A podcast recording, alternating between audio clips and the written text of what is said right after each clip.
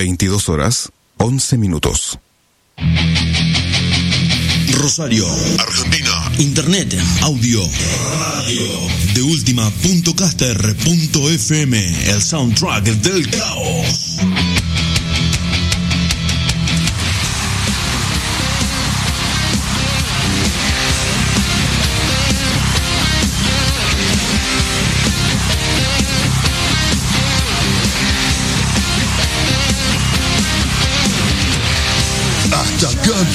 Vos, ahora relajate porque esta nave la piloteamos nosotros. De última, mucho rock, pocas ganas y nada de paciencia. Con la conducción de Hernán y Diego Sepp, dos engendros que no tienen ni la más pálida idea de lo que hacen acá. Lo único seguro es que van a vaciar tu cabeza. Ahora agarrate bien fuerte porque esto ya comienza.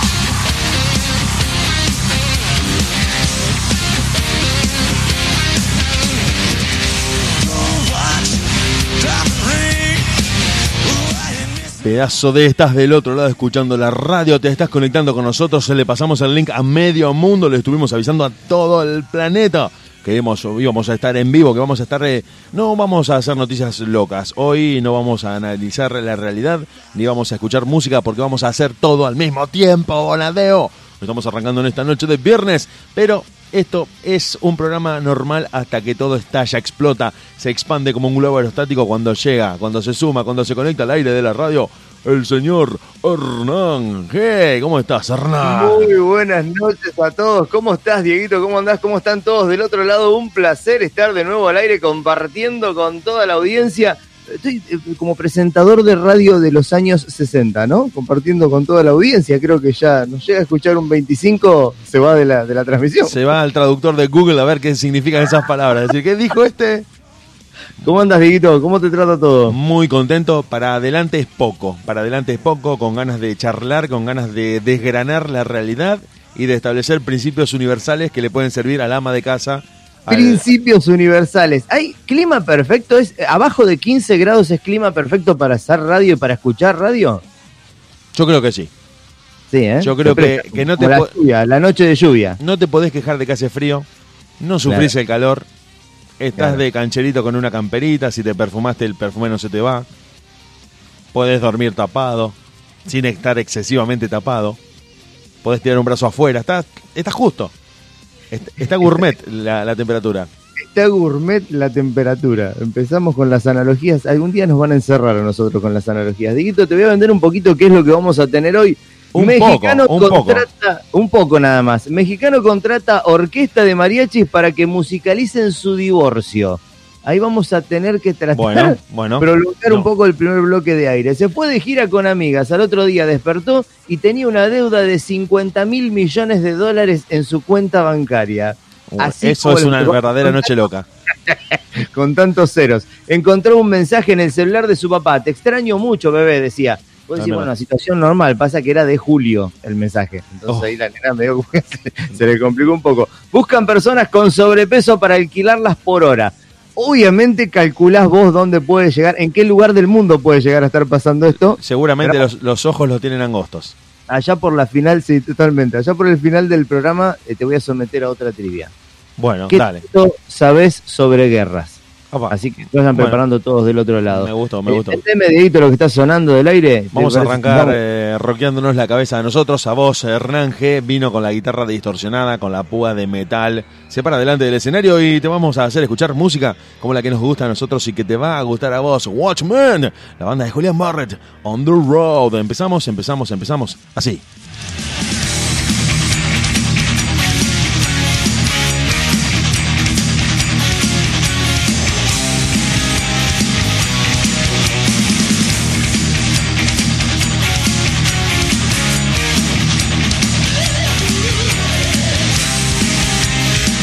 Una brutalidad total. Vos sabés que es un contrapunto muy loco que yo te rompa la cabeza con la música a vos y que vos me la rompas a mí con las noticias. A es ver, una, es una sí. sorpresa en ambos sentidos. Yo porque creo vos- que es la, la química perfecta de este programa, ¿no? Te- el- sí. la ecuación. Exacto, exacto. Yo te estaba escuchando y era una noticia normal contratar mariachis para una celebración, un cumpleaños, un casamiento, algo feliz. Cuando le tiraste la última palabra, divorcio, todo se desbarrancó y se volvió bizarro, absurdo, ridículo, inesperado. Y no, por lo menos no convencional. No convencional y Como mínimo. realidad, a ver, la noticia, ahora vamos a, a desarrollarla, ¿no? Tampoco es que, que tiene un, un- un gran contenido, pero sí es lo que podamos nosotros expandir eh, en base como puntapié inicial o como tópico que abramos la mesa con esta noticia. Claro, Mexicano y te dispara. contrató- Claro, es lo que sale después. Mexicano contrató una orquesta de mariachis para que musicalicen su divorcio. El cráneo, atrás de todo esto, se llama, un mexicano, se llama Félix Domínguez, que protagonizó una simpática escena en el registro civil. ya- o sea, no es que lo hizo en la casa con los amigos, o sea, a la salida del registro civil fue el acontecimiento. El tipo ya había premeditado todo. Félix Domínguez quería dejar clara la satisfacción que concretar el divorcio significaba para él, por lo que tuvo una interesante idea. Contrató eh, a una banda de música local para que toquen en su entrada y salida, de re- entrada y salida, reitero, dato no menor del registro civil. Es más, eh, al despedirse del lugar, por supuesto, en un estado de felicidad eh, enorme, se animó a cantar eh, a coro con los músicos. Ya era hora de terminar con el matrimonio y como siempre he sido bien alegre, lo festejé a mi modo de puro gusto, nomás señaló Domínguez. Bueno, a ver, acá nos vamos a remontar, y quiero que me corrijas, quizás estoy equivocado, a la India, lugar en donde festejan las, las muertes, los fallecimientos de las personas, o, o estoy equivocado en el globo terráqueo, ubicado mal. En México también es común. Sí, por el Día de la Muerte, sí que festejan. En Exacto. realidad no, no es que en la India sucede, pero eh, es algo común a varias culturas del mundo. No festejarla, pero sí ponerse contento porque la persona pasó mejor vida y no Ahí ponerse está. triste porque ya no está entre nosotros. Ahí está, no es un dato menor lo que decís, no la la palabra es equívoca, no es festejar, sino alegrarse por la persona de una manera mm, para nada egoísta. Che. Hernán G, discúlpame, me acaban de, de avisar ahora que murió Pepito Pérez, el vecino de la otra cuadra. Bueno, bien, loco, está en mejor lugar, Bien, está en claro, mejor vida. Bueno, bien. Si no, sería un bajón, che, mira, cortame el programa, nos vamos de la radio. Acá en Argentina tenés que suspender todo porque es un momento de extrema tristeza. Los mexicanos tienen su celebración de muertos yendo al cementerio con alimentos, con juguetes, con flores y pasan el día ahí tipo picnic. Y vos Ahora, decís, loco, Es medio, te, pregunto a vos que sos una especie de enciclopedia viviente, es medio contradictorio que tanto, no digo India, yo mencioné India al principio, no es India eh, eh, el, el todo India, sino que debe haber algunas subculturas dentro de India que hacen esto que vos estás, estás describiendo. Ahora, en esos lugares también festejan, también se entristecen por el nacimiento, porque si no es medio contradictorio, no sé si se entiende la pregunta a dónde voy. Porque bueno, si vos estás festejando pasar otra vida, la- cuando llega es una cagada que llegue el ser humano. Entristecerte, entristecerse por el nacimiento es de culturas africanas, de algunas culturas, de algunas tribus. Bien. En la India, o por lo menos, eh, la India ya no es un país, es un subcontinente. Subcontinente. Subcontinente. Violenta la descripción. Pero mayormente en su religión budista y en su concepción del mundo es una etapa más de tu ascenso Una hacia la máxima existencia. Ajá, de tu ascenso. Es una etapa. Vos, eh, es como, como nosotros en nuestra vida tenemos varias etapas en las que vos, vos fuiste un niño desde los. Fuiste un bebé desde que naciste hasta los, no sé, tres años. Después fuiste un niño de los tres hasta los 11. Adolescente de 11 a 20, por decirte. Y hoy, hoy serías un tipo adulto. ¿no? Ujú. Tenés como una serie de etapas. Ellos esas etapas la tienen en la vida. Y este, este paso en el que nosotros estamos 70 años en el mundo, 80 años en el mundo, es una etapa más ascendiendo a un nivel superior de la existencia, en esa religión. En esa religión, claro. Mirá vos cómo, cómo la- las religiones van moldeando los pensamientos y los sentimientos de las personas, ¿no? Porque eh, uno, dependiendo de- de- del lugar del- de la línea limítrofe donde nazca, eh, eh, siente o deja de sentir. Es loquísimo eso. Sí, pero también te digo algo, es muy diferente y al mismo tiempo todas comparten un concepto que es el mismo para todas. La muerte no es el fin, sino que es el comienzo de algo nuevo. Sí, bueno, está bien. pero ahí está Reencarnación, la- la- mundo de los muertos, espíritu, ángel, eh, lo que se te ocurra. Pero- Descenso al pero infierno, pero nunca termina ahí. ¿A vos no, no te, no, te, no te suena como eh, busquemos, tiene que ser un, justificativo, un- no un justificativo, una, un consuelo, una manera de, de, de- de remediar esa sensación amarga de la desaparición física de una persona? ¿No te parece que va por ese lado? Que se haya, obviamente ya se adoptó, ya está, pero porque no encuentro mucho. No hay nadie, y acá me pongo medio ateo, pero no hay nadie que haya estado del otro lado como para aseverar algo. Vos me vas a decir, bueno, pero también, ¿y qué, qué crees en la Biblia? Y qué sé yo. Jodido el No, tema. pero no, está buenísimo. No, no, al contrario, está buenísimo. No pasa por una cuestión de religiosidad o de ateísmo. Sí. Pasa por una cuestión cognitiva. Por una cuestión de símbolos. ¿Cómo? ¿Cómo? Para, para, para, para, para. Sí, sí, delicado el tema, a ver. Sí, pero lo vamos a hacer eh, simple, para que no sea técnico ni enciclopédico. Claro. Biológicamente la muerte, eh, la vida es un sistema que se defiende de la muerte. No es otra cosa, no es el sentido del... Biológicamente la vida es un sistema que se defiende de la muerte. Claro, estás todo el tiempo luchando para no fallecer. Desde que bajás el pie eh, de, de la vereda a la calle y evitas que un auto te pise, hasta que te pones una vacuna cuando naces, es todo lu- luchar. Perfecto. Exacto. Y no solo eh, lo que vos haces voluntariamente de no cruzar cuando pasan autos para que no te hagan bosta, Los actos reflejos también. sino que ahora vamos a estar haciendo el programa y vos me vas a decir, che, voy hasta la cocina, me sirvo un vaso de agua. Dale, dale, Hernán, anda. Te cortas un dedo y tu organismo inmediatamente te va a tratar de coagular esa sangre, de cerrar la herida y de que en tres o cuatro días puedas usar de nuevo tu dedo. Claro, es Entonces- agotadora la manera en la que el cuerpo humano lucha todo el tiempo para no fallecer. Exacto. Y de hecho te, te vas a terminar este programa y tu cuerpo te va a decir, Hernán, anda a beber y a comer algo porque hace seis horas que no comes. No puedes estar sin comer, bueno, veo. Y anda a dormir, y anda a dormir también. Todas esas informaciones te las da el cuerpo. Todo ese sistema se defiende de la muerte. Sí. Y yendo a otro plano, también sin, sin ponernos ni técnicos, ni enciclopédicos, ni densos, si vos tuvieras la certeza exacta de que una vez que te morís, se termina todo y de que lo que estamos haciendo acá no tiene ningún propósito, la cabeza te estalla como una piñata. ¿Podés repetir la última frase? Porque fue demoledor. Si vos tuvieras la certeza, nos vienen, ahí viene alguien, baja alguien de un cielo, de un, no sé, de, de una éter, y dice, Sí. loco, acabo, vengo de hablar con el jefe de jefes. Sí. Tengo ¿Qué en este, en con este Dios? No, te estoy hablando. Sí, sí, Claro, el, el jefe de jefes, no Dios. el uno. Claro, hay uno más zarpado. Dios le lleva la pizza al, al que yo, al que- con el que estuve recién. Y este loco me dijo, mira este papel que tengo acá, mirá. Sí. Dice que nosotros una vez que nos morimos, se termina todo. No hay alma, no hay espíritu, no hay trascendencia, no hay reencarnación, no volvés en forma de potus ni en el gato del vecino. No, no, no existís Termina más. ahí. Confirmado, reconfirmado, está chequeadísimo. Víctor agarrás- Suegro no tenía razón. Exacto, Víctor Sueiro no fue a ningún lado. Vos abandonás tu trabajo, empezás en una carrera increíble contra la muerte, a cometer todo tipo de locuras en contra de la ley y de la convivencia social, tratando de aprovechar ese tiempo que se te está escapando de las manos como la arena, que es lo que pasa siempre en películas y en historias donde a un tipo le dicen, ¿cuántos años tenés? 43, 45, 50. Te quedan 6 meses de vida. Yo ya en este momento tengo que salir a violar a la mucama, a pasarle el escroto por la cara a mi No, jefe. no, no, pero para, para, para, para. Acá te freno la noticia, te freno el desarrollo y abro, abro, abro el juicio, abro el debate.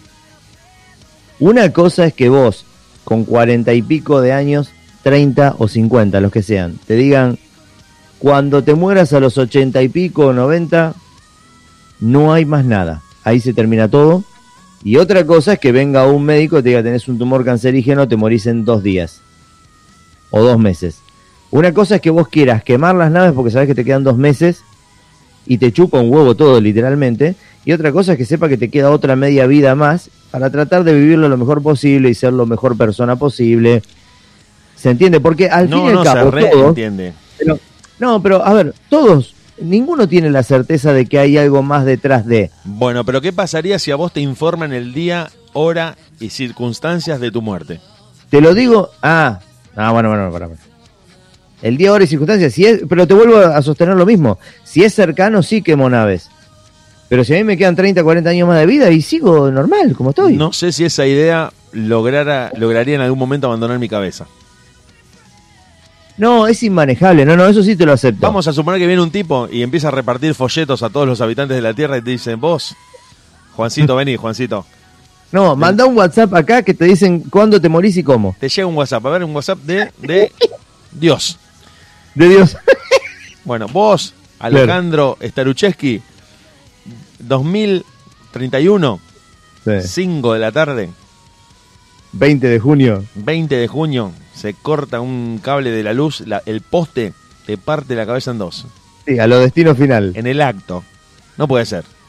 Hacé todo lo que quieras para impedirlo, suerte con eso. Claro, y no lo vayas a querer impedir porque después la muerte te va a buscar de maneras horrendas.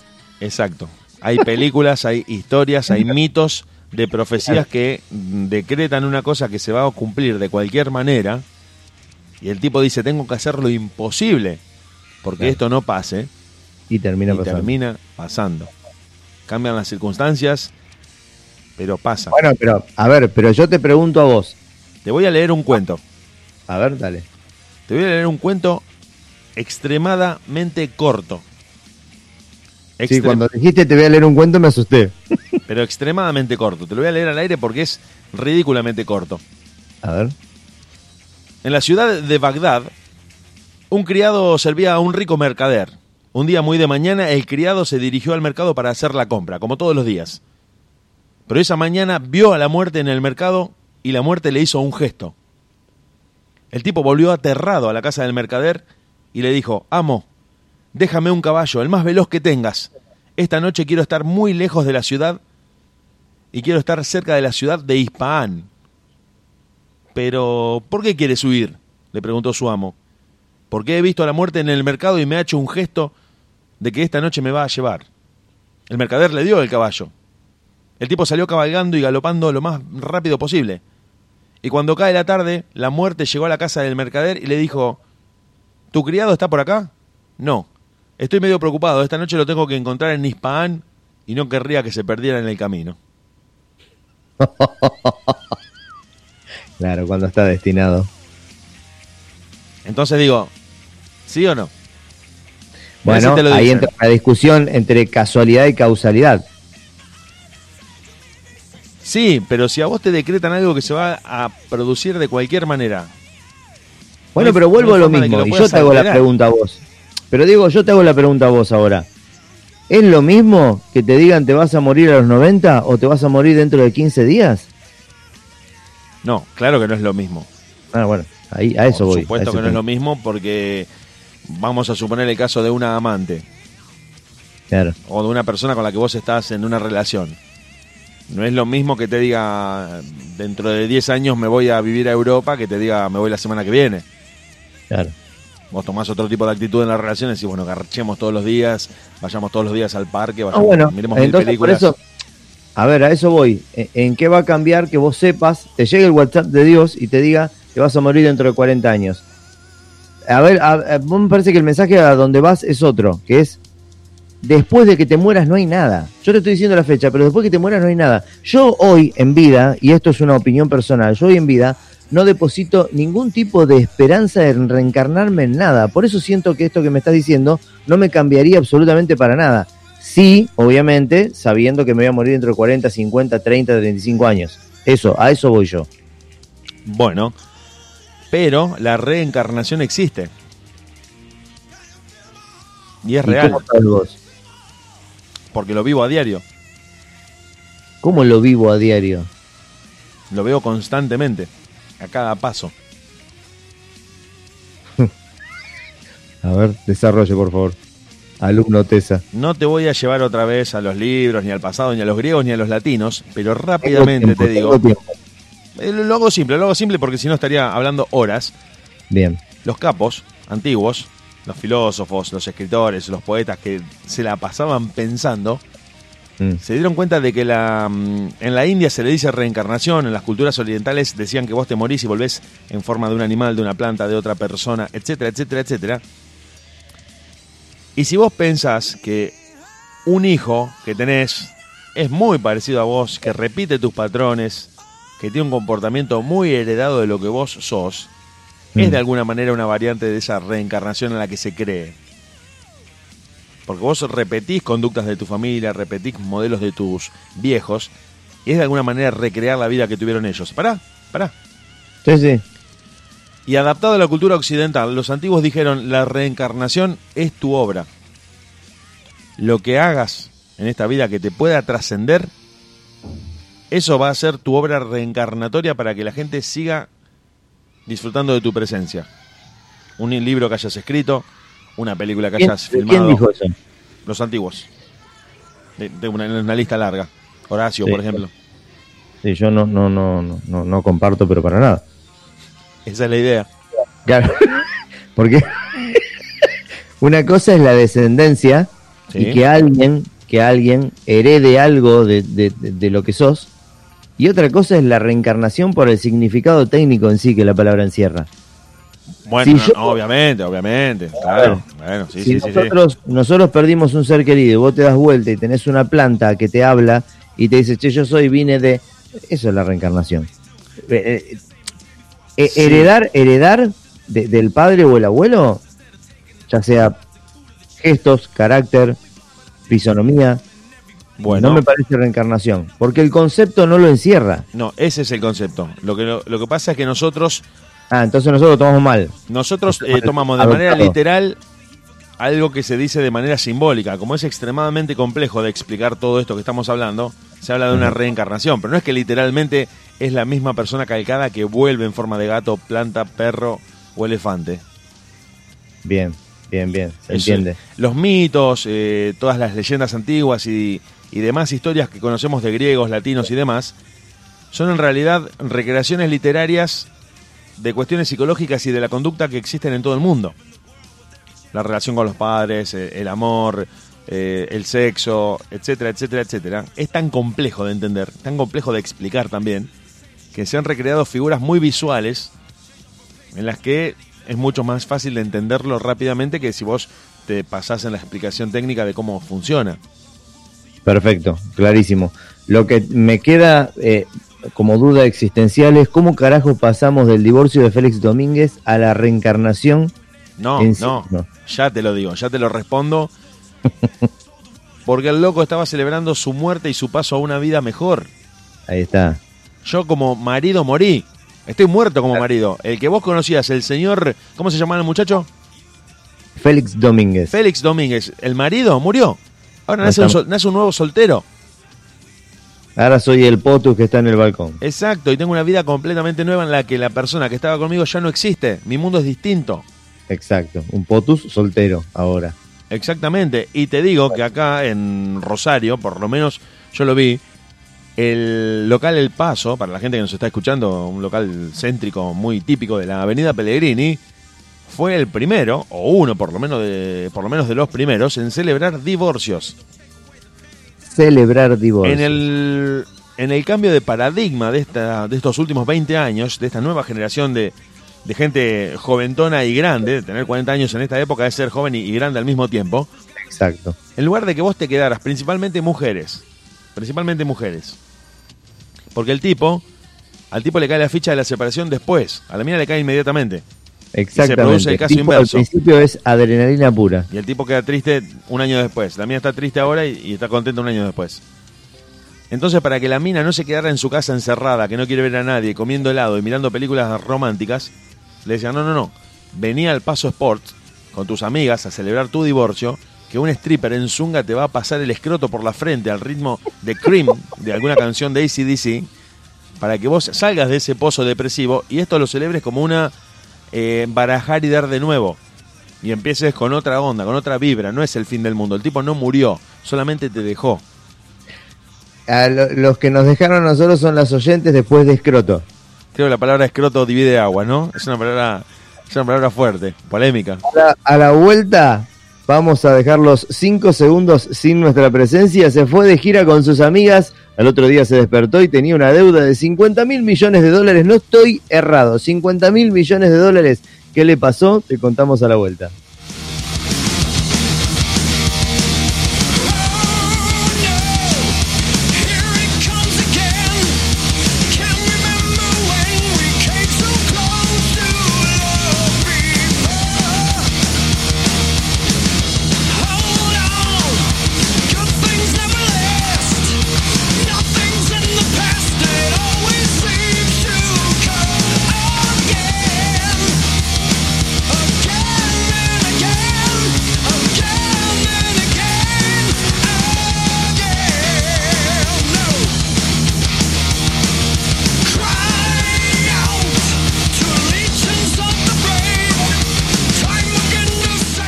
22.36, 10 y media de la noche pasadas, mucho rock, pocas ganas, sin nada de paciencia, como siempre, como desde 2015, en esto que empezó como un proyecto de un locutor que se había metido un corchazo en la pata.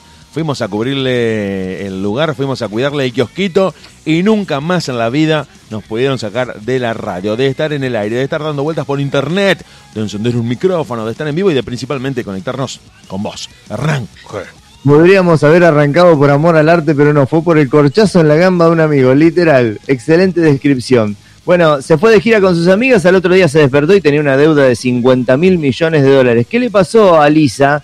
Es la jovencita en cuestión, oriunda de Los Ángeles. Dice, no, no, no, no, no. ¿Qué? Yo creo que la pregunta es ¿qué no le pasó? no, no, pero es que no, no, no fue para tanto. Ahí está la cuestión. Y acá viene, vamos a desarrollar. Ella dijo, rezó en sus redes sociales, lo primero que escribió cuando se levantó, ¿no? Ojalá pudiera decir que compré la ciudad de Los Ángeles, pero no es lo que pasó, ironizó la joven eh, en, su, en su Instagram. Eh, a ver, 50 mil millones de dólares. La mina había gastado 600 dólares en un boliche. Allá gastar 600 dólares aparentemente eh, parecía relativamente normal. Pensamos que, o yo pregunto, creo que el 70% de la noche no la recuerda. bueno, pero ¿qué, ¿cuánto podés hacer vos borracha o borracho para que a tu cuenta ingresen 50 mil millones de dólares? Y bueno, ahora vas a contar la noticia, pero viste que los yankees tuvieron que sancionar una ley en la que te hacen un control de alcoholemia en la entrada de, la de los salones de tatuajes. Claro, bueno. Y bueno, pero eso es un problema personal. No, no, no. Sí, sí, es un problema personal, pero dejó de ser personal porque ellos están al palo con las demandas. Están todo el tiempo con las demandas. A full. Sí. Los locales de tatuajes en Estados Unidos están abiertos 24 horas. Claro.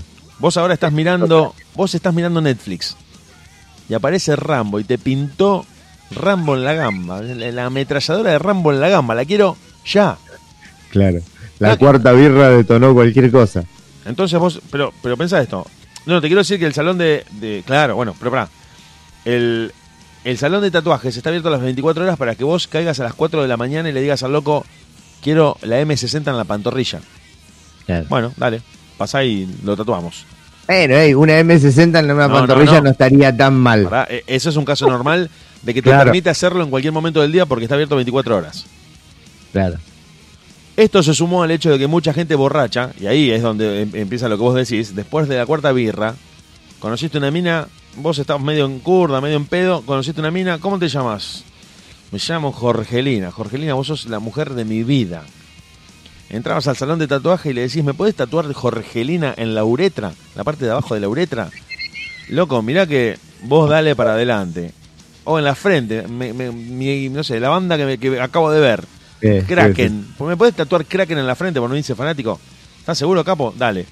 Y al otro día, cuando te levantabas para ir a laburar post resaca, me decía, pero pará, ¿qué tengo acá en la frente? ¿Qué, es esto? Tenías ibas al local de tatuaje y como vos, el borracho, tatuado demandaba al tatuador, ahí empezó el problema de decir, che, pará, vamos a hacer control de alcoholemia porque yo no me quiero comer el garrón de haber tatuado a un tipo que me lo pidió y que ahora alegando que estaba borracho me hace comer el, garrón. El tatuador no tenía forma de defenderse, forma legal de defenderse ante la acusación. Entonces, por eso deja de ser una cuestión personal para pasar a ser un problema que perjudica a un tipo que está laburando. Y es jodido porque legalmente el juez puede entender que eso es real que el tatuador tiene razón, pero ¿cómo hago? Exacto, y el tatuador no lo pudo detener al loco porque le, dijo, es incomprobable, pero el tatuador te dice, che, pero estás en pedo, ¿estás seguro? Borracho. Amo esta mina, tatuame en el brazo María Josefina, pero loco, seguro, dale. Y empieza en el hombro y termina en el meñique. Y vos decís, loco, ¿cómo hice esto? ¿Cómo mierda llegué a tener De hecho, había un reality, no sé si lo llegaste a ver, que se llamaba, no me acuerdo, pero era de tatuajes en Las Vegas. Mm. Y los locos estaban podridos de reparar tatuajes que la gente se hacía a la salida de los casinos y de los cabarulos. En, locales de tatuaje que tatuaban a cualquier persona. Y el loco se tatuó, por ejemplo, eh, la trola que estaba viendo en el escenario toda en el brazo.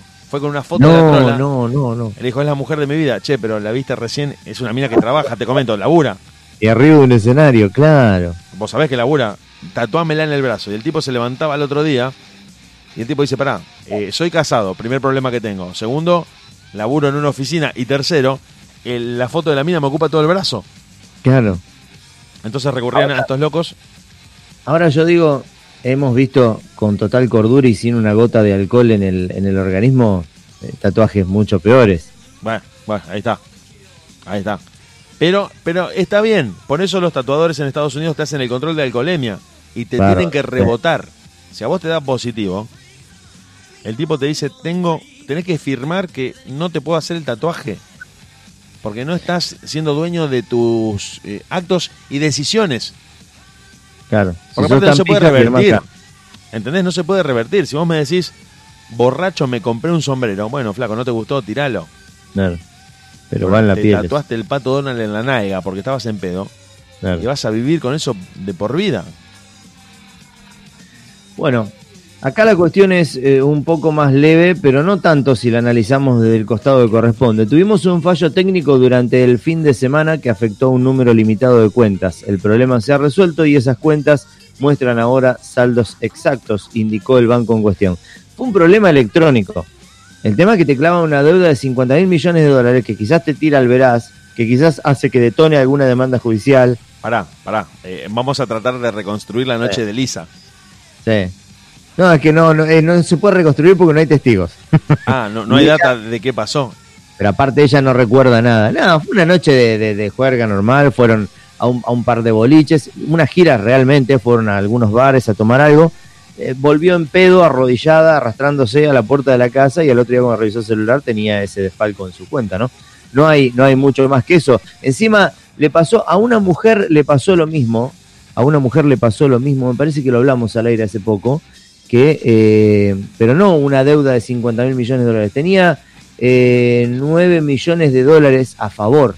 Como que había recibido un depósito, una transferencia de 9 millones de Y dólares. el banco trató de accionar para quitárselos. Claro, pero obviamente, ella, y lo que hizo ella de manera muy honesta es no sacar, no intentar hacer ninguna extracción porque estaba en un cajero, era un sábado a la noche, pero lo grosso de esa mujer fue, perdón, era un sábado a la tarde, lo grosso de esa mujer fue que tuvo que ir recién el lunes a la mañana y andás a ver a qué hora la atendieron, y estuvo 48 horas en su casa con nueve palos verdes en su cuenta sin saber qué iba a pasar. Claro, y diciendo si los puedo dormir, salgo a comprar indiscriminadamente cualquier cosa. Pero claro, ah, vos habías mencionado lo de la compra electrónica, claro. Porque a mí me hizo recordar, y te lo conté al aire, de una cantidad increíble de gente que de United Airlines Sí. con- consiguió Ah, pasajes en una franja horaria en la que quedaron a un precio desactualizado y mal cargado. claro. Todo el mundo compró Y- una cantidad tremenda y la justicia obligó a la aerolínea a que esa gente pudiera viajar a ese precio. Y la Claro. aerolínea dijo, pero es ridículo, no es el precio de mercado. Tiene razón, pero marche preso. La culpa no la tiene la gente, claro. Los llevas y después, la próxima vez, al chimpancé que estaba tocando la computadora, lo corres, pones a un tipo que cargue bien los valores para no perder miles de millones de dólares alrededor del mundo vendiendo pasajes al 10% de su valor.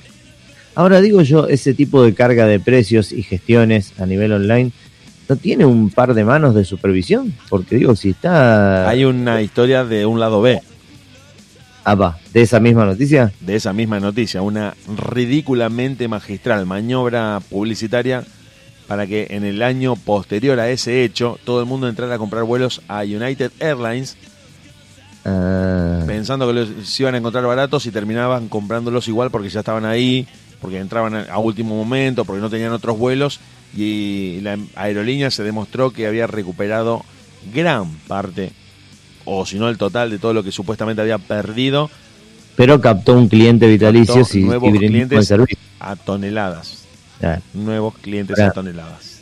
qué, qué buena, qué locura.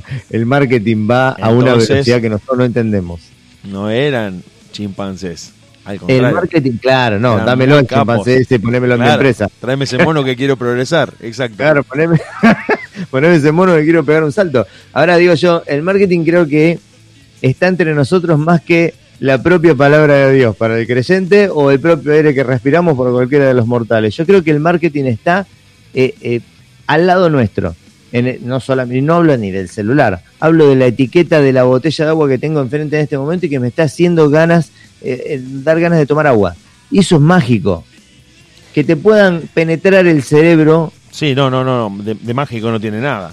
Sí, no, no, obviamente, no, pero es mágica la sensación, digo. que Sí, es una- pero te quiero decir que está, está muy bien pensado por los capos que saben que Pero, nos parten claro. la cabeza de un hachazo y que nosotros vamos corriendo a buscar el producto. Claro. De hecho, hay un, un meme que te muestra en marketing cómo funciona, donde un tipo pone una montaña de zapatos a 100 dólares el par y nadie se los compra. Y viene un, propio, un loco capo en marketing y le dicen, ¿te puedo activar el negocio? Dale, loco. Agarra un cartel, pone 500 y lo tacha y lo pone arriba del cartel de 100. No queda Chao. un zapato. Queda uno. No queda uno. Pues sí, pero, pero loco, ¿qué hiciste? Marketing. Bueno, pero eh, el Black Friday, el Cyber Monday, Diego, Se demostró que los precios eran iguales e inclusive eh, más caros claro. que en una época normal del año y las ventas, las ventas aumentaban igual. Es increíble, loco. Y, y pasa año tras año, no es que fue una vez. Y lo dicen, lo dicen los noticieros. Dicen, che, pero mirá que el Black Friday te cobran lo mismo. Eh, No importa, ¿terminaste? vamos. ¿Terminaste? Porque me tengo que ir al Black Friday a comprar. Callate la boca.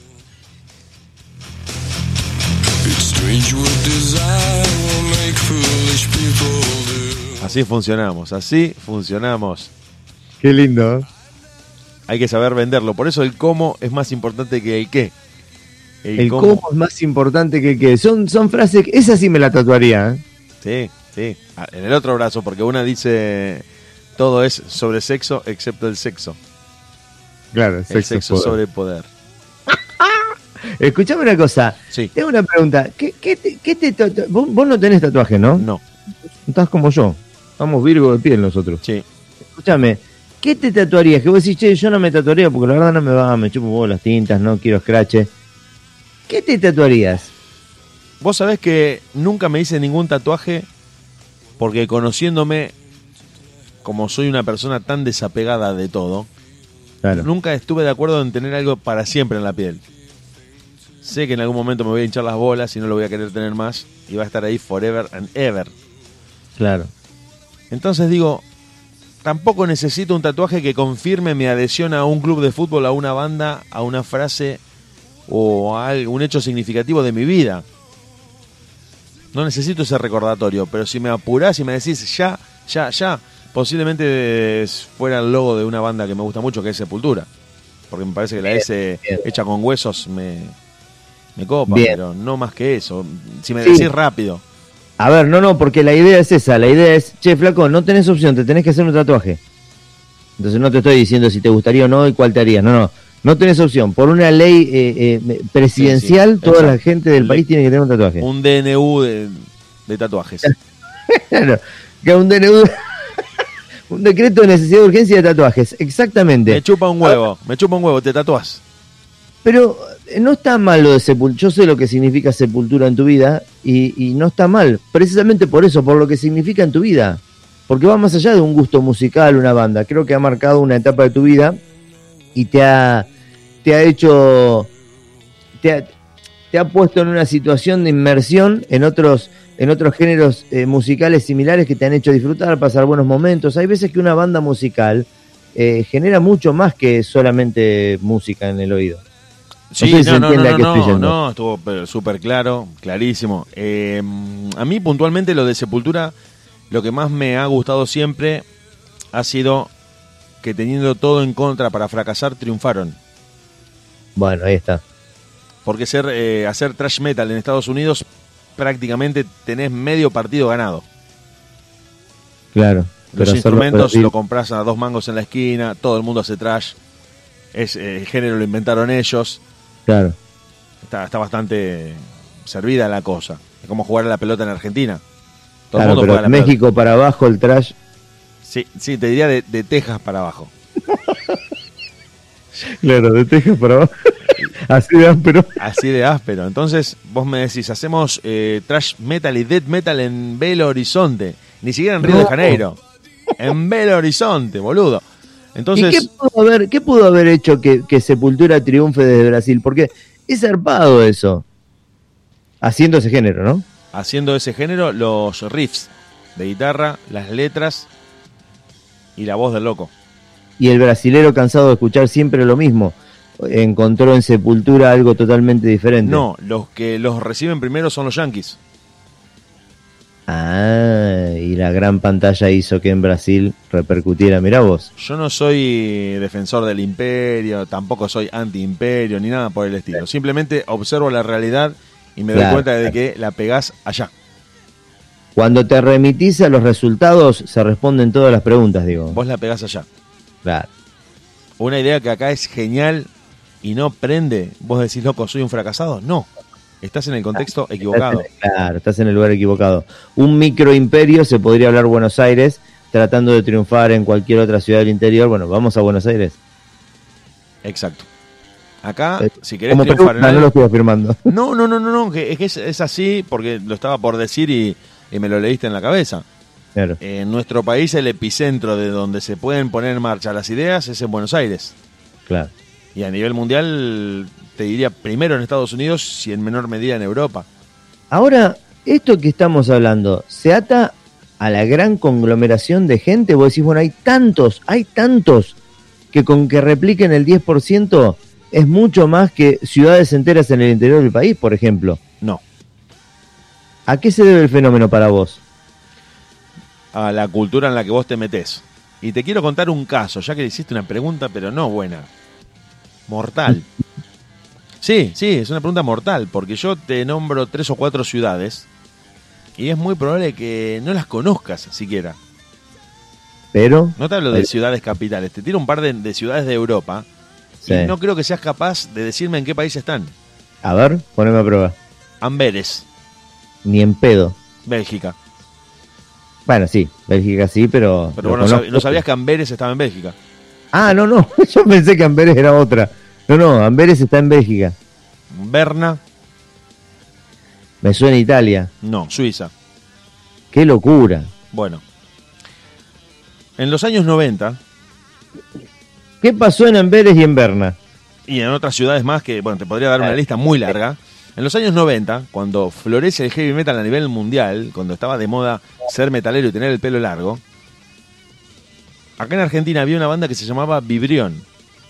Vivirión. Vibrión, una banda de trash y death metal totalmente inspirada en lo que era Sepultura. Bien. Por un, un- acá.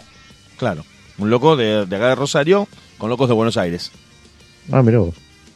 Agarran el, el envión noventero de, de Metallica con el negro, de Pantera, de Sepultura, Anthrax y demás. Somos todos metaleros. Era el escenario perfecto. Hasta que aparece Abarajame de Ilia Kuriaki y vos decís, basta de metal. Basta de metal. La puta madre. Se terminó el metal. Ahora empieza el hip hop, el rap. Y por si te estabas levantando agonizante de ese cimbronazo, vino la ventanita de sombras. Ahí terminaron los 90. Año 96. Adiós. Adiós. Claro. Pero guarda que veníamos de Yacimel. Bueno. Pero no te olvides de que Yacimel estaba reducido al boliche. Sí, sí, no Era entró. música no que vos ya sabés que es bailable. Sí, sí, el no entró, no entró donde, en el segmento donde estamos hablando. Claro. El tipo, eh, Luis, el, el cantante, y, y sus compañeros, lejos de amargarse, de sentirse mal y decir, pero ¿cómo la gente no escucha metal? Venden hasta los calzoncillos que tenían puestos ¿Y dónde se y se fueron? radican en Europa. Se fueron a vivir a Bélgica. Claro. Cuando llegan a Bélgica, se contactan con algún manager de por ahí. El loco contó la historia en su Facebook. Hablan con Hernán G, un loco que vivía en Bélgica, que era manager de bandas. Y Hernán G les dice: mm, ¿y ¿Qué onda con ustedes? ¿Qué, qué tocan? Trash y death metal. Eh, te llamo la semana que viene.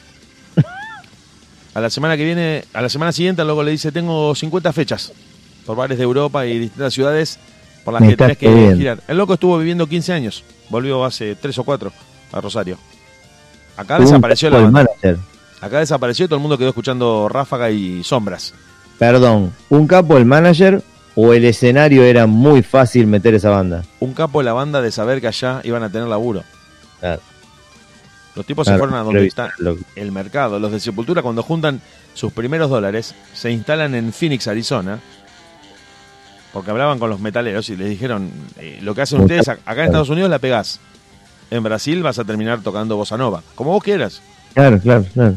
No, no hay problema, no, no- no me enojo. No es- a ver, es literal como vos lo decís, y no es por desmerecer, desmerecer eh, los géneros y la cultura de cada país. Me parece que cada país disfruta eh, lo, lo- lo que en su mayoría expone artísticamente. Me- no podés- a ver, Argentina es cumbia.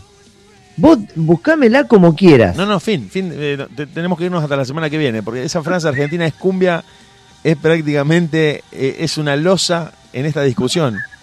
Argentina es cumbia, Diego. No, no, porque el rock nacional, las pelotas. Tenés No, a tres dinosaurios tratando de, de- de arrastrar una carreta con adoquines, si hablamos de rock. No, no, no, no, es una cosa que me, no puedo continuar. O sea, Claro, entonces me parece que, eh, a ver, tenés que tener un, un semblante muy, muy importante y una decisión y, y- y amar realmente lo que haces como para eh, soportar el desarraigo, digo, porque no es tan fácil no, tampoco. nadie Si está Arizona diciendo. va bien, me voy a Arizona. No, no, no, nadie está diciendo que sea eh, fácil ni automático, que vas y te están esperando para triunfar. Este loco se cruzó el Atlántico, se fue a Bélgica, loco. No quiero dejar de mencionar el hecho de que eran muy buenos y no apestaban. Porque Claro, no que es que- quedó muy bueno si no apestaba. O sea, Claro. hago trash metal, pero soy Serpentor, quédate en el conurbano. No, no, no. No vengas. Y a, y a esto no puedo dejar de meter a Rata Blanca, que no compró esa y no se fue. Y Sí. se quedó peleándola acá No. y no le fue bien. No, no, Rota Blanca se fue. Vos decís, se Rata fue a Blanca España, se fue, siguió publicando acá, pero se fueron. Se fueron. se fue a Europa. Se fueron por la sencilla razón de que los locos, que es algo que no sé si te lo dije a vos o le digo a todo el mundo, más viejo me pongo, más me gusta Rata Blanca. O sea, no lo puedo creer, digo, no pueden ser tan grosos.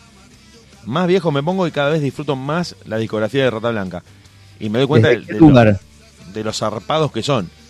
El tema es que a ellos se les abrió la misma encrucijada Claro. que Ráfaga. Cuando ellos pegan con Mujer Amante en el 90, Claro. ese exitazo en, los boli- en las bailantas y en los boliches, Arma doble filo. un loco le dijo, si, si haces la noche cumbiera, eh, te compras una limusina mañana. Y Giardino dijo, ¿por qué vamos a ser recordados? ¿Por los metaleros que tocaban en los galpones cumbieros? No. No, no, no, no. No, no, no. No, gracias, pero no. Se fueron a. España, siguieron publicando discos acá, venían a tocar acá, no hay ningún problema. Seguían siendo la banda referente del metal en Argentina. Pero la carrera la hicieron en Europa, México. Sí, sí, sí. No, Sí, no. Centroamérica, sí, eh, en Acá- Sudamérica también tuvo, tuvo bastante auge. Sí, pero fuera de Argentina. Porque allá Sí, están huérfanos. Allá están En huérfanos. Argentina meten, meten mil personas en un teatro, no, no hay mucho más que eso. Exacto. Exacto. De hecho, yo no lo podía creer que en el año 2017 Walter Giardino, un tipo que es asquerosamente grosso, tuviera que agradecerle a la gente que no los bardearan en el medio de un recital de Megadeth y de Anthrax. Sí, Yo no lo podía creer. Digo, loco, ¿cómo Giardino nos agradece a nosotros que no los hayamos insultado? ¿Quiénes son los termos que decían que Rata Blanca era una banda de mierda? Es Con una lo cosa que el loco increíble. y regalando arriba del escenario. Era Claro. un grosso mal. Encima Barilari, yo no lo podía creer porque por un karma que vos y yo conocemos, nunca había podido apreciar a Rata Blanca en su justa dimensión. Lo había visto una vez en River, pero bueno, no fue la mejor. En medio de un recital de muchas bandas. Esa vez lo vi, eh, lo pude disfrutar bien. No podía creer que un tipo de 60 años, de un metro 40, Pelara como peló. en vivo cantara así. Digo, este loco no es grosso. Está asco.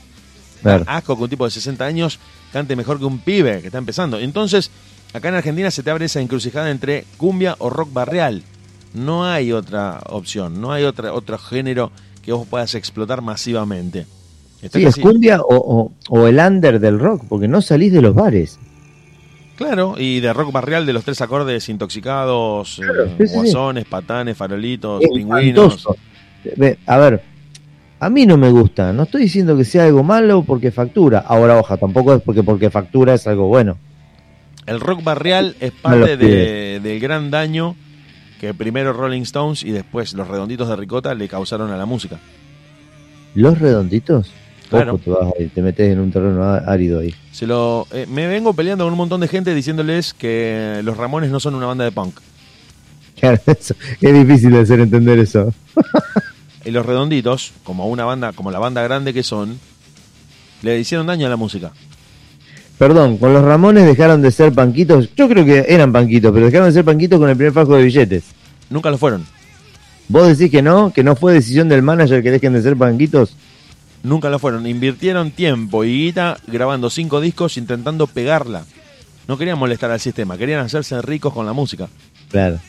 Cuando finalmente lo consiguieron, se mostraron tal cual eran y además ellos son fanáticos del rock and roll de los 50. Chau, no podés ser No son obreros desempleados que el sistema dejó afuera. Claro, claro. Además, el cantante Joey Ramone era un pacifista. Los punks no son pacifistas. No hay nada menos panquito que un pacifista. Y el baterista, Marky Ramone, que es el único que quedó vivo, es miembro del Partido Republicano. Es lo más Olvídate. anti-punk que existe en el planeta. Claro. No hay nada de rebelión en Bustock y en, el, y, y en la Casa Blanca. El tipo, el tipo votó a Bush, el tipo menos demócrata del planeta. Entonces, no son una banda de punk. Lo podemos discutir hasta el cansancio, tengo mil argumentos. Que hayan Sí, sí. adoptado una pose en la que vos te sientas punk porque escuchás los Ramones es muy distinto. Ellos no lo eran. Sí, sí, la, la- la postura y, y la vestimenta. Y tampoco la vestimenta. No, Porque los locos estaban bastante chetitos en el escenario. vos viste, es, es menos cresta que los Ramones. Pelo planchado, Son cuatro sobrinos de Carlitos Balá. menos cresta que los Ramones, loco. Bueno, y pero estábamos hablando de otra banda recién. Sí. Se me fue, se me hizo una nube. Ahora, ahora lo vamos a retomar. Nos vamos del aire 30 segundos Los que necesites. y volvemos porque estamos, para los que nos están escuchando, en TheUltima.caster.fm junto a Hernán G, productor Factotum, cerebro de este programa, haciendo de última mucho rock, pocas ganas y nada de paciencia. Volvemos en nada, Bonadeo.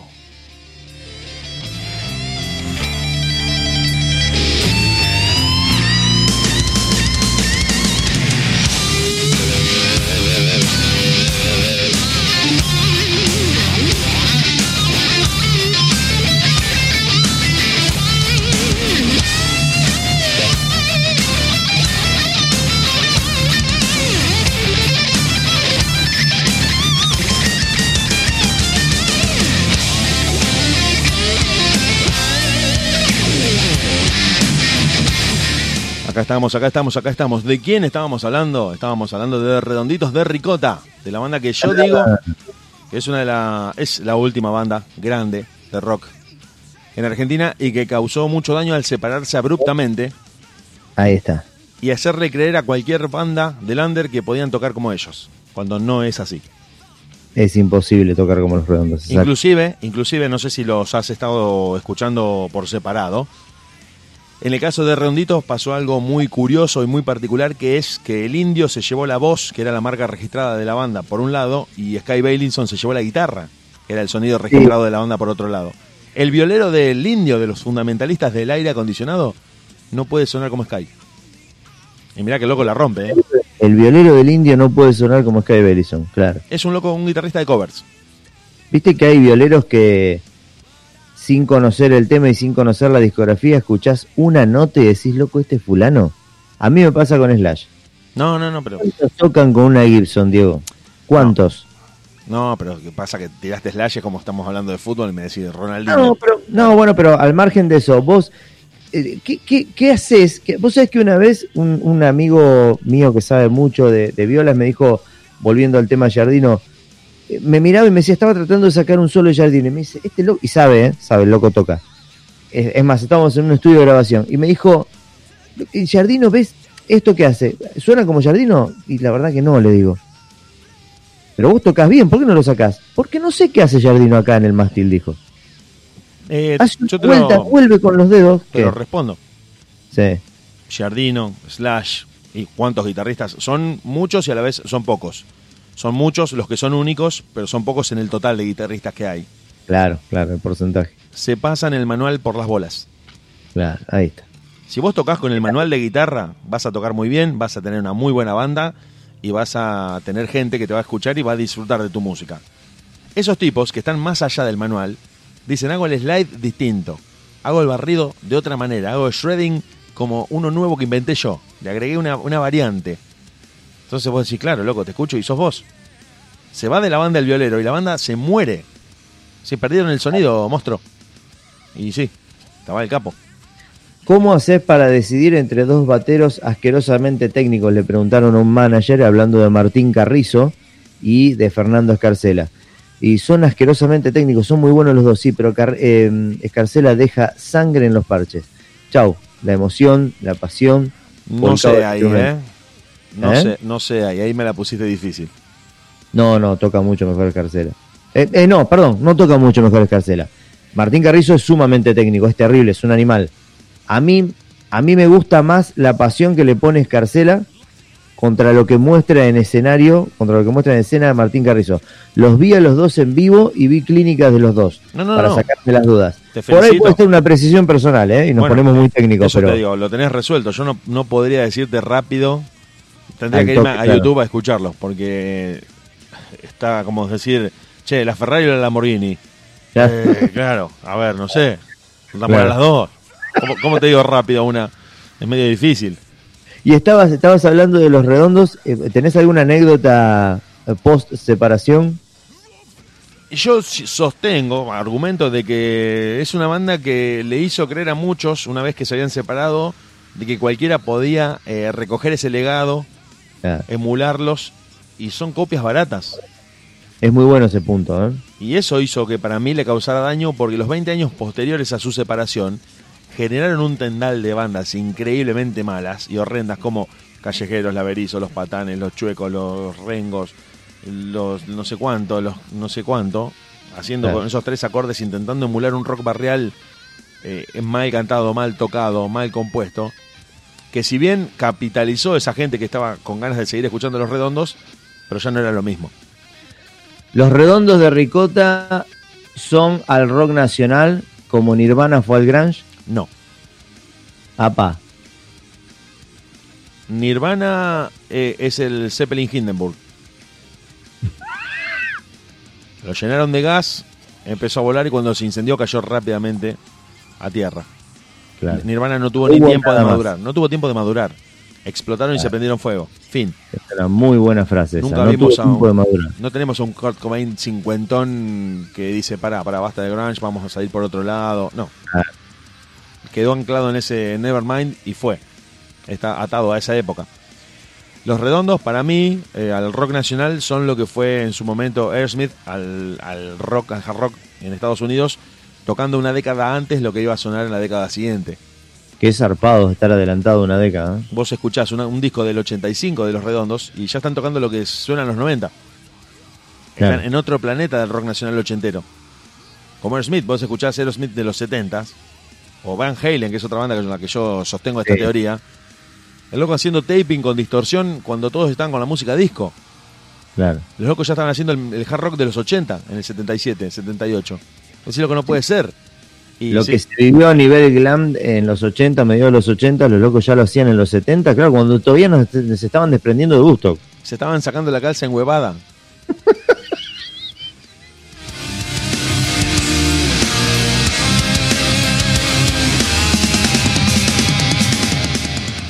Bueno, te voy a pedir por favor, porque nos estamos poniendo asquerosamente técnicos, te- nos dicen ahí al, al celular, pero bueno, vamos, eh, nosotros hacemos el programa para la gente y por la gente, así que vamos a cambiar. Digo, necesito compartir algo con vos.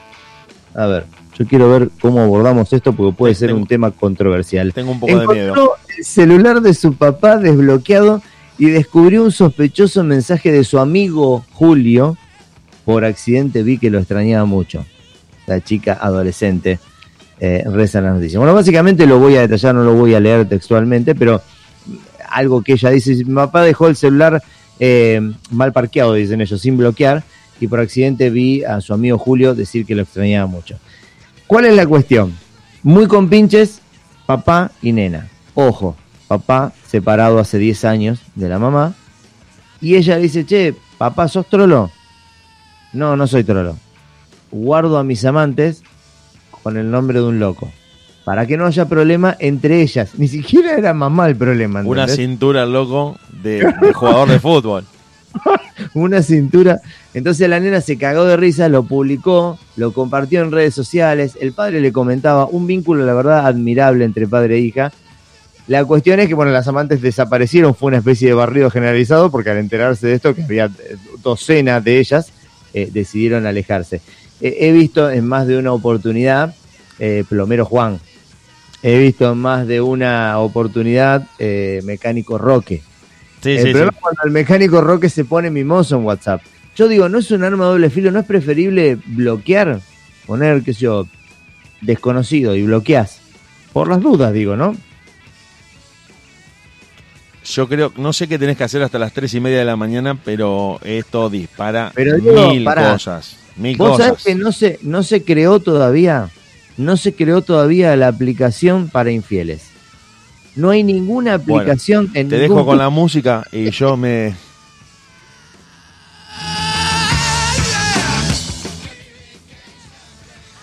Digo, ¿Sabés qué pasa? Que esto destapa muchos tópicos y muchos temas, porque ya por empezar te digo, lo primero que me disparaste es que las hijas, ciertas hijas, con el padre son más celosas inclusive que su propia esposa. claro, Punto claro. número uno, nada menor. Maldito la esposa. Edipo. Claro, la esposa después de 20 años de, de relación, de matrimonio, dice viejo, charlar con la vecina me importa tres carajos. Pero la hija Claro. ante cualquier, inclusive vecina, prima, tía, inclusive hasta compite con sus hermanas por el amor de su padre. Entonces es muy violento. Y puede ser que el loco haya tenido agendado con nombre de tipo a una amante, o a una nueva novia, o, o a una mina con la que se estaba viendo. Pero era más que nada, mirá vos la relación que tenía, por eso lo, lo- lo recalco, porque como bien vos decís, el tema de Edipo fue, es una pieza fundamental de este rompecabezas. Él lo tenía para que no se crucen entre sí las amantes, no por las hijas, ¿eh? De hecho, por eso dejó el teléfono desbloqueado. Pero yo creo que la reacción de un amante que te descubre con otra amante Sí. se borra, se enoja, te tira un par de mensajes agresivos y desaparece. Tu hija te mata. Bueno, pero él sabía que no. En este caso, él sabía que no. Claro, bueno, por eso te digo, es medio vidrioso Sí. porque, como te digo, mm, el tipo le termina teniendo más miedo a su hija de que Sí. se entere de algo que, que a su ex esposa si es que ya se había separado. En líneas generales, claro, es esa la, la reacción. Claro, pasa que juega un factor fundamental los años, como dijiste vos, después de 20 años. Y yo creo que si vos estás empezando una relación y vos descubrís algo, o descubrís que una compañera de laburo le escribe a tu marido, o un compañero de laburo le escribe a tu mujer, a los tres meses de iniciar la relación, che, hola, mm, linda, ¿cuándo vamos a salir a comer? ¿Cuándo nos, nos juntamos a un asado? O algo por el estilo, demasiado ambiguo, te molestaría. Pero 20, 25 años después, si el vecino le dice, qué linda que está usted, señora, sí, llévatela si querés, un-. ¿Cómo se implantó lo, la, monogamia como, como, como ícono cultural, no? Porque hay, hay, hay algunas culturas, valga la redundancia, hay algunas culturas que hasta aprueban el- la, poligamia, la poligamia. Hay culturas en donde hay mujeres que pueden tener varios maridos y viceversa. Hay otras culturas en donde hombres pueden tener varias esposas. Y digo yo, ¿por- ¿por qué? Porque en la, en la era, en la época de las cavernas debe haber habido algo similar, más instintivo que otra cuestión. ¿Cómo la- la- lo- lo- el mandato social cultural puede formando las mentes de las personas, ¿no? Y cuántas cosas van en contra de nuestra propia voluntad y de nuestros propios deseos animales, porque yo lo voy a sostener siempre, y acá sí podemos estar hablando hasta media madrugada, ¿cómo vos podés reprimir el instinto animal? No hay forma, poneme a la más pacata acá adelante, que yo la pongo en situación de que no pueda controlar a la bestia hembra ninfómana que tiene adentro. Muy buen punto. Eso es indiscutible. Pienso que una, hay una forma de controlar el instinto animal y es por el lado del dinero. Vos decís que la mujer casada... O con el tipo casado sabe que si se manda una cagada pierde económicamente y tiene una consecuencia muy dolorosa en lo económico. Entonces, por más que me guste la mina que tengo enfrente, si me mando un moco sé que pierdo todo. La atadura monetaria, vos decís Me que calmo en 3, 2, 1. encierra, enjaula a la bestia. Y creo que eso molesta también de la infidelidad matrimonial cuando sos vos el que está manteniendo la casa a medias con otra persona, que la persona se, te sea infiel porque hay una consecuencia económica de que vos decís, che, pero yo estaba eh, ayudando a que esta casa estuviera en pie. Claro. Si somos vos- novios, más que un par de insultos y bueno, si no compartimos nada de pronto. Bueno, no nos vemos nunca más. Para mí, listo. Claro. Claro, seguí con el loco con el que estabas. Ahora cuando es tu casa la que está en juego, la que estás manteniendo y encima si la infidelidad sucede en tu casa, en donde vos estás pagando los impuestos de esa casa, me parece que te molesta más por eso también. Bueno, mira vos. Vito, vamos a pasar a la. Vamos a cambiar de tema, rotundo. Porque tenía una noticia ahí que usaban No me gusta esta noticia, la voy a descartar a la mierda. Esta solapa la voy a cerrar. Usaban jugo de naranja para, justificar, para dar positivo de COVID y faltar a la escuela, unos pibes. No sé cómo carajo hacían para dar positivo de COVID con un exprimido de naranja, pero vamos a dejar para el, para el viernes que viene. Eh, me gustaría hablar con vos antes de ir a la trivia, lo de esto de las eh, personas que con sobrepeso que son buscadas para alquilarlas por hora. Bueno, cuidado. Sí, cuidado, esta, sí la vamos a leer. Eh, alquilar personas para diversos fines no es nada nuevo en Japón. Bien la pegaste al principio del cuando dijiste ojitos achinados como una pista donde podría llegar a estar radicada esta noticia. Desde rentar a alguien eh, para que se haga amigo del amante de tu pareja infiel y convencerlo eh, de que desista, hasta esa es buenísima. Hasta alquilar hombres de mediana edad como compañía, las ofertas varían mucho y a partir de este mes se puede agregar al catálogo otra opción que es alquilar personas gordas. Eh, llamado de Bucari, el nuevo servicio permite que prácticamente cualquier persona pueda alquilar a una persona con sobrepeso por horas. Aparentemente las personas gordas, hablando siempre de gordos en más de 100 kilos, eh, son una rareza en Japón. Claro, no hay muchos japoneses gordos. Así que por lo que el eh, empresario detrás de este servicio pensó que ponerlos a disposición a través de un servicio online sería una gran oportunidad de negocio. Yo creo que eh, en cualquier parte del mundo se muere de hambre el que quiere. Es una, una boludez lo que estoy diciendo, ¿no? Pero se entiende a dónde voy, que si vos querés hacer plata y hay algún, algún nicho... Ah, se muere de hambre al no iniciar ningún negocio. Claro, económicamente hablando, ¿no? Que te, te- te- te deja el bolsillo seco, a eso me refiero. Bueno, sí, sí, yo creo que eh, si prestás atención y sos un buen identificador de necesidades, el- la pegas. Ahí está la clave. Exacto. La, la sí, pegas en señor. 3, 2, 1. Hay mucha gente que dice, voy a poner un negocio con este producto porque se está vendiendo mucho. No, ¿por qué no analizás algún nicho nuevo, alguna necesidad? Ponete en el lugar de la gente. También dependiendo de cuán receptiva sea la cultura la- en la que vos estás a ese tipo de cosas. Por ejemplo, acá, si le decís a alguien, porque tratamos hace un, un par de programas atrás de este flaco que se alquilaba a sí mismo para escuchar a gente, para acompañarte y te escuchaba y te decía, sí, mira vos, se alquilaba a sí mismo para mantener conversaciones. Yo creo Claro. que acá no prendería eso, pero en Japón al loco le fue bien. Y al loco le pagaban... somos muy, muy, muy somos refractarios a eso. fraternales, claro. Somos muy de, de- que tiene que existir realmente el vínculo, ¿viste? Somos ya muy están tan solos ¿no? que alquilaban un tipo para decirle, vos sabés que mi novia no me da bola. Y Claro, sí, Solo por el feedback. Che, en el laburo no, no aguanto a ninguno de mis compañeros. Y es todo un tema, le decía el Ponja, y le cobraba 40 dólares. Claro, claro, una locura. Entonces, como no- son muy solitarios, necesitan gente que los escuche. Es todo un tema y le cobraba 40 dólares. Qué lindo país. Que cuanto más grande es el país, más se presta para este tipo de actividades, ¿no? Y además Bueno. tengamos en cuenta que ellos están muy solos. Claro, están muy solos. En Rusia, en Rusia debe haber cosas extrañas también. Pero no sé si a ese nivel de locura en el que vos alquilás a una persona para una cosa muy puntual. Muy, muy puntual.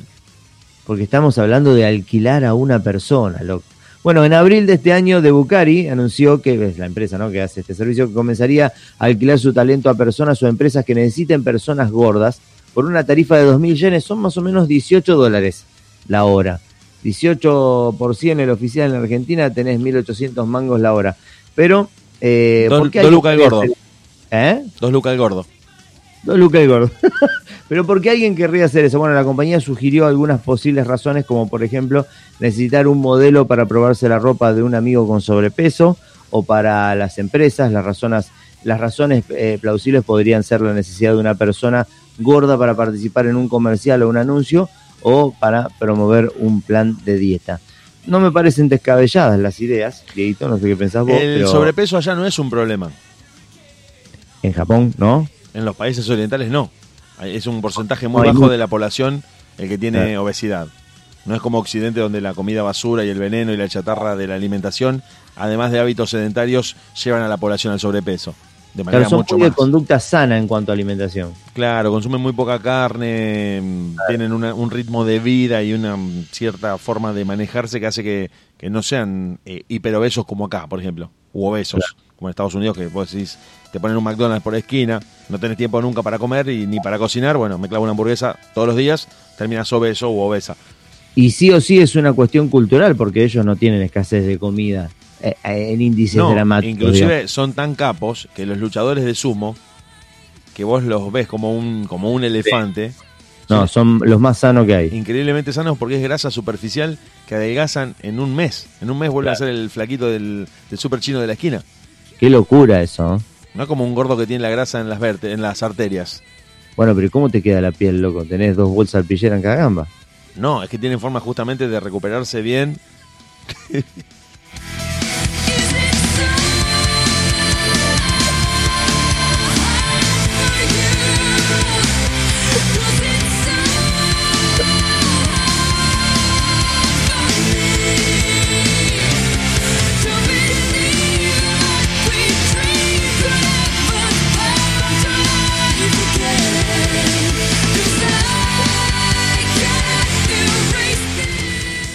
La, la imagen me asaltó. Traté de concentrarme, pero la imagen me, me asaltó.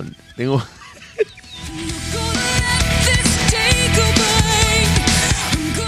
volvamos, volvamos. Tengo entendido que los locos eh, saben recuperarse, si bien es un complejo proceso, no digo que de un día a otro lo hagan, pero sí tienen toda una serie de secretos. Tienen una serie de Sí, secretos un milenarios. torneo en 15 días engordo y después del caso. No, eh, No, eh, pero lo pueden hacer. Lo pueden hacer sin sufrir consecuencias coronarias, principalmente. Bueno, pero estéticamente, loco, no deja de ser tejido que se extiende. No creo que no creo que eh, vuelvan tan Pero, fácilmente. ¿sabes qué es? Es como la carrera de los boxeadores. Vos sos un loco común, un cuerpo común. Te pones grosso, musculoso, para poder boxear y cuando te retirás volvés eh, a tu contextura original o, o te dejas estar y te, te volvés un poco más gordo. Como que en, el- en esos 10 o 15 años en los que fuiste boxeador estabas eh, al tope de tu estado físico. Ellos están 10 años como gordos y después vuelven a adelgazar cuando se retiran. Pero el boxeador pasa de gacela a león, el, el de sumo pasa de lagartija a hipopótamo, no es, no es la, la extensión, la, estirada de, de- de tejido epidérmico eh, es bastante más significativa. Bueno, tampoco nos vamos a poner a analizar, me parece que es un tema interesante, pero, pero no sí, para... sí, porque es una cultura que tiene tantas cosas incomprensibles para nosotros, locas, raras, Claro. que vos empezás, eh, entrás por esta noticia de que se alquilan gordos y después te terminás enterando que en Japón hacen cosas no raras o llamativas, totalmente descabelladas, inconcebibles para Claro. nosotros, como esto de, la gente que alquila nichos para dormir una hora mientras está en el laburo, bueno, de 3 a 4 tenés libre. Me voy al nicho de la otra cuadra, duermo, vuelvo, vos decís, no, me voy a mi casa. No, pero aparte es literalmente un nicho de cementerio. Es terrible donde se Claro, meten. subís por una escalerita, te metes ahí, dormís y salís. Después Yo la gente que alquila perros. ¿Quién te va a alquilar un perro? Claro, ¿quién te va a querer un perro? Voy a alquilar un perro como mascota. Mi mascota vive conmigo, no, duerme conmigo. o sea, Claro. Es una cosa que nosotros no podemos entender. Y hemos contado tantas noticias de ese mundo en nuestro programa, de China, de Japón, de Tailandia, porque no solo que son raras cuando uno se enteran de que están pasando allá, sino de que acá serían inconcebibles para este tipo de sociedad que nosotros tenemos. Porque acá Ahí vos pones una agencia, alquilo gordos. Pasan por la puerta a reírse de vos. Claro. En cambio ya no parás de laburar. Bueno, Dito, vamos a empezar con la trivia, si te parece. Estamos súper preparados. ¿Estás listo? Te quiero poner a prueba. Me interesa mucho ponerte a prueba. Es muy interesante escuchar tus respuestas, porque hay atrás de cada respuesta una microhistoria, seguramente. Esta se trata sobre historia, más precisamente sobre guerras. Y, y te voy a exponer ante la gente para ver cuánto sabes sobre guerras. Eh, ¿Cuál fue la guerra más larga? Como siempre le explicamos la mecánica a la gente. Esta es la primera pregunta, Sí. la que acabo de mencionar. Y tenés dos opciones. Te la, O- te la respondo sin opciones. Ah, Ahí está. ¿Es responder sin opciones o responder con Sí, opciones? sin ¿Prefieres opciones. responder eh, sin opciones? Sí, la guerra entre Francia e Inglaterra, llamada Guerra de los 100 Años, entre 1337 y 1453, que duró 116 años. Bueno. A mí me salta con otro nombre. ¿No, no, te, no te suena Guerra de los 100 Años? ¿No te Sí. salta con ese nombre? ¿No te, suena, no te suena ese detalle? No, no, no, pero digo, ¿no te sale con Guerra de los 100 Años? No, me sale la guerra de la reconquista en la península ibérica. Ah, la guerra en la que los eh, españoles expulsaron a los, a los árabes con la batalla de Granada que termina en 1492. Sí. ¿Y esa fue más larga que la que vos dijiste? Sí, porque si contamos. Bueno, la que yo te digo fue continuada. Estas fueron varios episodios que duraron 700 años. Desde el siglo Entonces está V. equivocada la trivia. No, no está equivocada. Porque no son respuestas únicas. Como son ciencias sociales y hay varias teorías, Bueno, pero tiene más sentido lo que vos respondiste. Eh, y. A ver, pausa y continuación. mm, mira, la, la guerra entre Francia e Inglaterra, la de los 100 años, fue por una Sí. cuestión económica. Por la seda. Bien. Por la seda y por rutas comerciales. La guerra de expulsión de los árabes de España a la reconquista fue expulsar una cultura que estaba en el país y que llevó mucho tiempo, porque no, no es que los echás de un día para otro, y tuvo muchos episodios. Entonces, por eso te digo, eh, te lo digo rápido esto, para que veas cómo la teoría en las ciencias sociales tiene mucha importancia. Según algunos eh, teóricos de la geografía, hay cinco continentes, América, África, Asia, Europa y Oceanía. Según otros hay seis, se suma la Antártida. ¿Sí? Sí, sí te sigo. Se- según otros, la India y China son subcontinentes. O sea, entonces depende de siete continentes. la cuestión. Según otra teoría, Australia es un continente porque es una isla completamente separada como cuerpo físico de una masa de tierra y es tan grande que constituiría un continente completamente aparte. Pero no hay un organismo, un ente que nuclee la, la verdad absoluta sobre la división geográfica del planeta Tierra. El tema es que conviven varios planos porque hay un organismo administrativo que toma cinco continentes. Hay un organismo deportivo como los Juegos Olímpicos que toma cinco continentes. Hay Sí, pero uno... tiene que haber un organismo de, de análisis geográfico, territorial. ¿no? ¿Qué me chupa un mismo huevo el deporte? Pero es que mientras no se interfieran entre sí, pueden convivir que en lo administrativo sean cinco continentes, en lo deportivo sean siete, en lo demográfico sean ocho, etcétera. Ese es el tema. Lo, lo voy a, se lo voy a replantear a las organizaciones. A la organización Llamarle a la, a la UNESCO. A la UNESCO. ¿Cuál fue la guerra más sangrienta? Son eh, medias estúpidas las preguntas, porque en realidad está bueno desarrollar la respuesta después, pero eh, ¿qué, qué- La qué más guerra no fue sangrienta, en- sangrienta? claro. Pero la más sangrienta creo que se refiere a la mm, cantidad de bajas. Puede ser. Porque si es esa, nos vamos directamente a la Segunda Guerra Mundial. No hay forma de, de- de- Bueno. ni empardarla. ¿Es tu respuesta? Es mi respuesta. Segunda Guerra Mundial. Bueno, está entre las opciones, te digo. Sí. Y acertaste, Edito. Segunda Guerra Mundial, exactamente. 50 millones de bajas. 50 millones de bajas, Sí. una Argentina y pico. Exacto. Ey, es una locura eso. ¿Cuánto duró la Segunda Guerra Mundial? Mm, desde el primero de septiembre a las 5.25 de la mañana. Pará, no, no te estoy preguntando tanto. ¿Te acordás la hora en serio de que, que empezó la Segunda Guerra Mundial? Sí, sí, porque es un hecho muy puntual, aparte porque la he estudiado, hasta el eh, 9 de mayo a las 12 del mediodía cuando se firma la rendición en Berlín. Y en ese lapso de tiempo murieron 50 millones de personas, loco. Claro, porque no es una guerra declarada, no se declaró una guerra, habitualmente es una guerra bisagra en la historia de la humanidad, que desató cambios económicos. Yo siempre sostengo que la guerra es el gran motor de la humanidad, el que el mayor promotor de cambios sociales, el que deja un montón de enseñanzas para aplicar en la vida social después. El que cierra economías obsoletas y abre otras más productivas. Exacto, exacto. El que de alguna manera prefiguró la globalización, porque Estados Unidos, después de poder cubrir en esa guerra el frente del Atlántico y el frente del Pacífico en la misma guerra como ningún otro país en la historia, al mismo tiempo, le quedó la logística para dominar el comercio mundial después de 1945. Fue descomunal ese movimiento. Quedaron como los número uno del mundo. Claro. Es realmente es interesantísimo, te podría hablar horas de esto, porque a partir de, de hechos puntuales de combates, después se, se sacaron un montón de enseñanzas, de cambios de implementaciones tecnológicas y técnicas eh, infinitas. O sea, podríamos estar hablando de esto horas. Pero sí, hubo muchas bajas porque fue la primera vez, la primera vez que se bombardearon objetivos civiles. Y fue la primera guerra sin frentes de batalla. Claro. Antiguamente El famoso Toda- vale todo. todas las guerras fueron iguales durante desde que la humanidad existe hasta pr- 1914, ¿Por qué 1914 marcó un antes y un después? porque ahí comienza la Primera Guerra Mundial y es la primera guerra en la historia de la humanidad en la que se combate en cuatro planos: tierra, aire, agua y bajo agua. Bajo agua. Vos cruz- querías cruzar el Atlántico y estaban los submarinos alemanes esperándote para hundirte y no los veías. Qué locura. Y es la primera vez que al ser derribado por alguien que no ves, nace el síndrome de la psicosis de guerra. Porque aparecen los primeros francotiradores.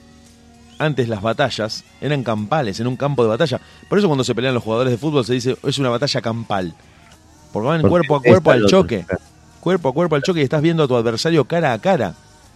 ¿Y la psicosis del francotirador? eh, ¿De qué, ¿De qué trata? ¿De qué se basa? Del que recibe el balazo, digamos. de que cuando empieza la Primera Guerra Mundial, muchos ejércitos que venían del siglo XIX, porque esto pasa a principios del XX, todavía mantenían la ropa del imperio, con colores muy identificables a grandes distancias. Ahí nace la ropa de camuflaje. Cuando las bajas eran brutalmente grandes, eh, los tipos dicen, pará, vamos a camuflarnos con el entorno porque si no, no queda uno.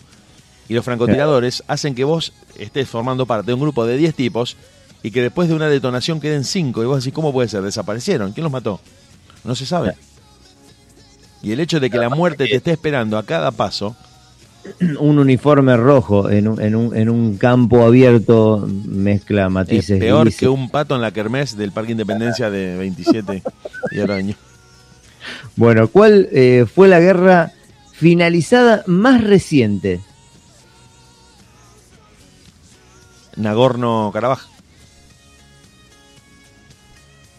No. ¿Te digo las opciones? ¿Sí? Decime. Guerra civil de Siria, guerra civil de Libia o guerra civil de Yemen. Podría decir eh, la de Yemen. Pero estaba, sí, puede ser eso. No, la de Libia. La de Libia. ¿Pero por qué más cercano? ¿Qué... ¿Estás al tanto eso o no? Supongo que está cercano en el tiempo. La de Libia terminó en 2011. Finalizada más reciente.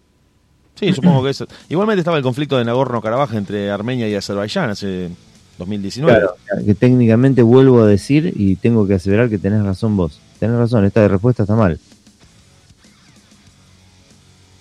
Libia en el 2011. Claro, no, no tiene sentido. Encima no te tiran respuesta acá. Pero bueno, ¿cuál fue la guerra más absurda? Son medias eh, eh, pelotudas las preguntas. Esto me, me- pasa como productor.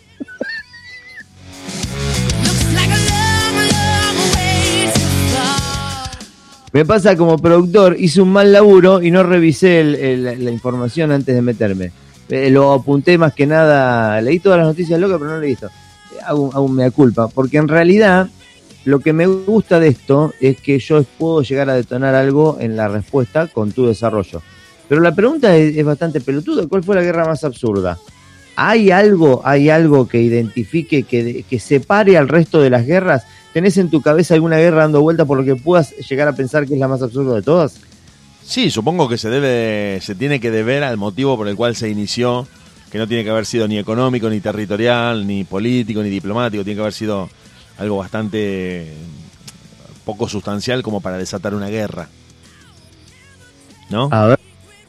Supongo que la que mantuvieron Perú y Ecuador. 2009. Eh, cosa que no están declaradas como países. Te voy a tirar las ver, opciones. y, y no, calculo que no las voy a pronunciar bien. Batalla de Caránsebes es una. Batalla del Hielo es otra opción. Y Guerra de Secesión de Conch Republic. No tengo la menor idea, voy a ser sincero. De ninguna de las tres. A ver. Pero ojo que dice batallas y el otro dice guerra. La batalla es un, es un Claro, episodio ¿cuál fue la guerra más? Claro, tenés razón. O sea, es capciosa la que voy a pregunta. escribir, voy a escribir a la fuente y, voy- y voy a hacer una crítica para nada constructiva. Voy a violentarme. Después voy a buscar ba- batalla de Caránsebes, a ver qué carajo es. Pero bueno, esta sí creo que la puedo llegar a responder porque es puntual la pregunta. ¿Cuál fue la guerra más corta? La guerra de los seis días entre Eh, Israel entre- y, sí, y Palestina. Es La puta madre. Las opciones son guerra anglo, ¿eh? A ver, no, no, decime las opciones. guerra anglo-zanzibariana, guerra indo-pakistaní o guerra georgiano-armenia. No, no, no.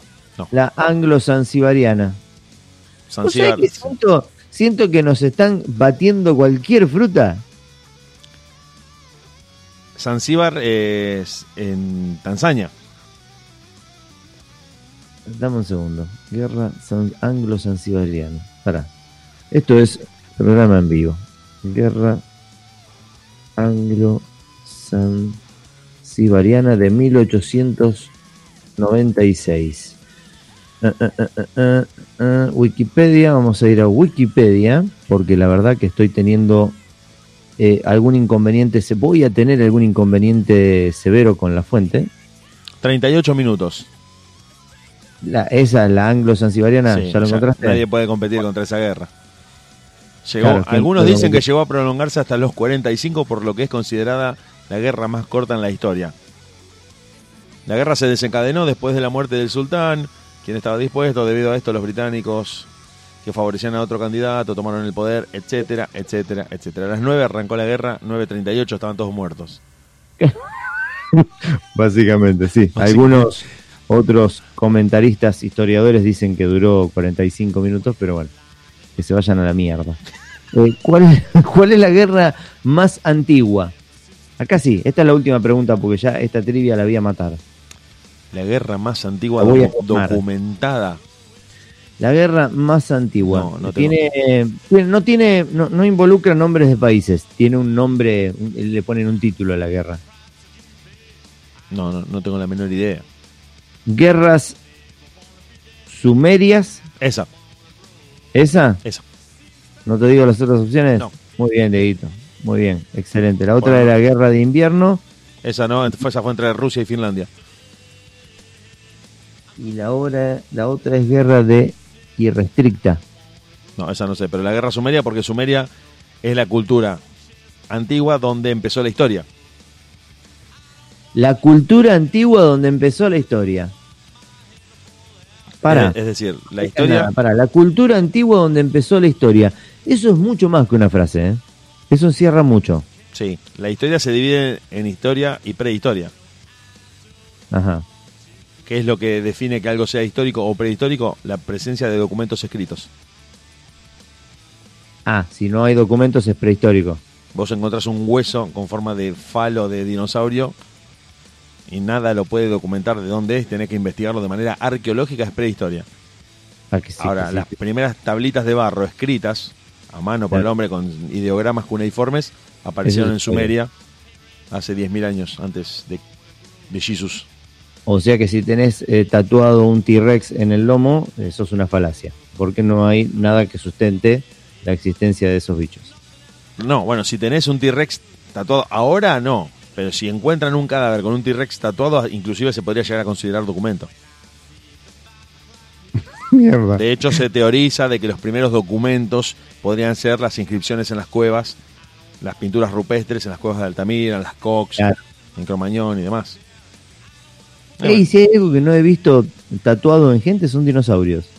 Qué loco, ¿eh? Eh, Pero debe haber post, post Jurassic Pero- Park, debe haber.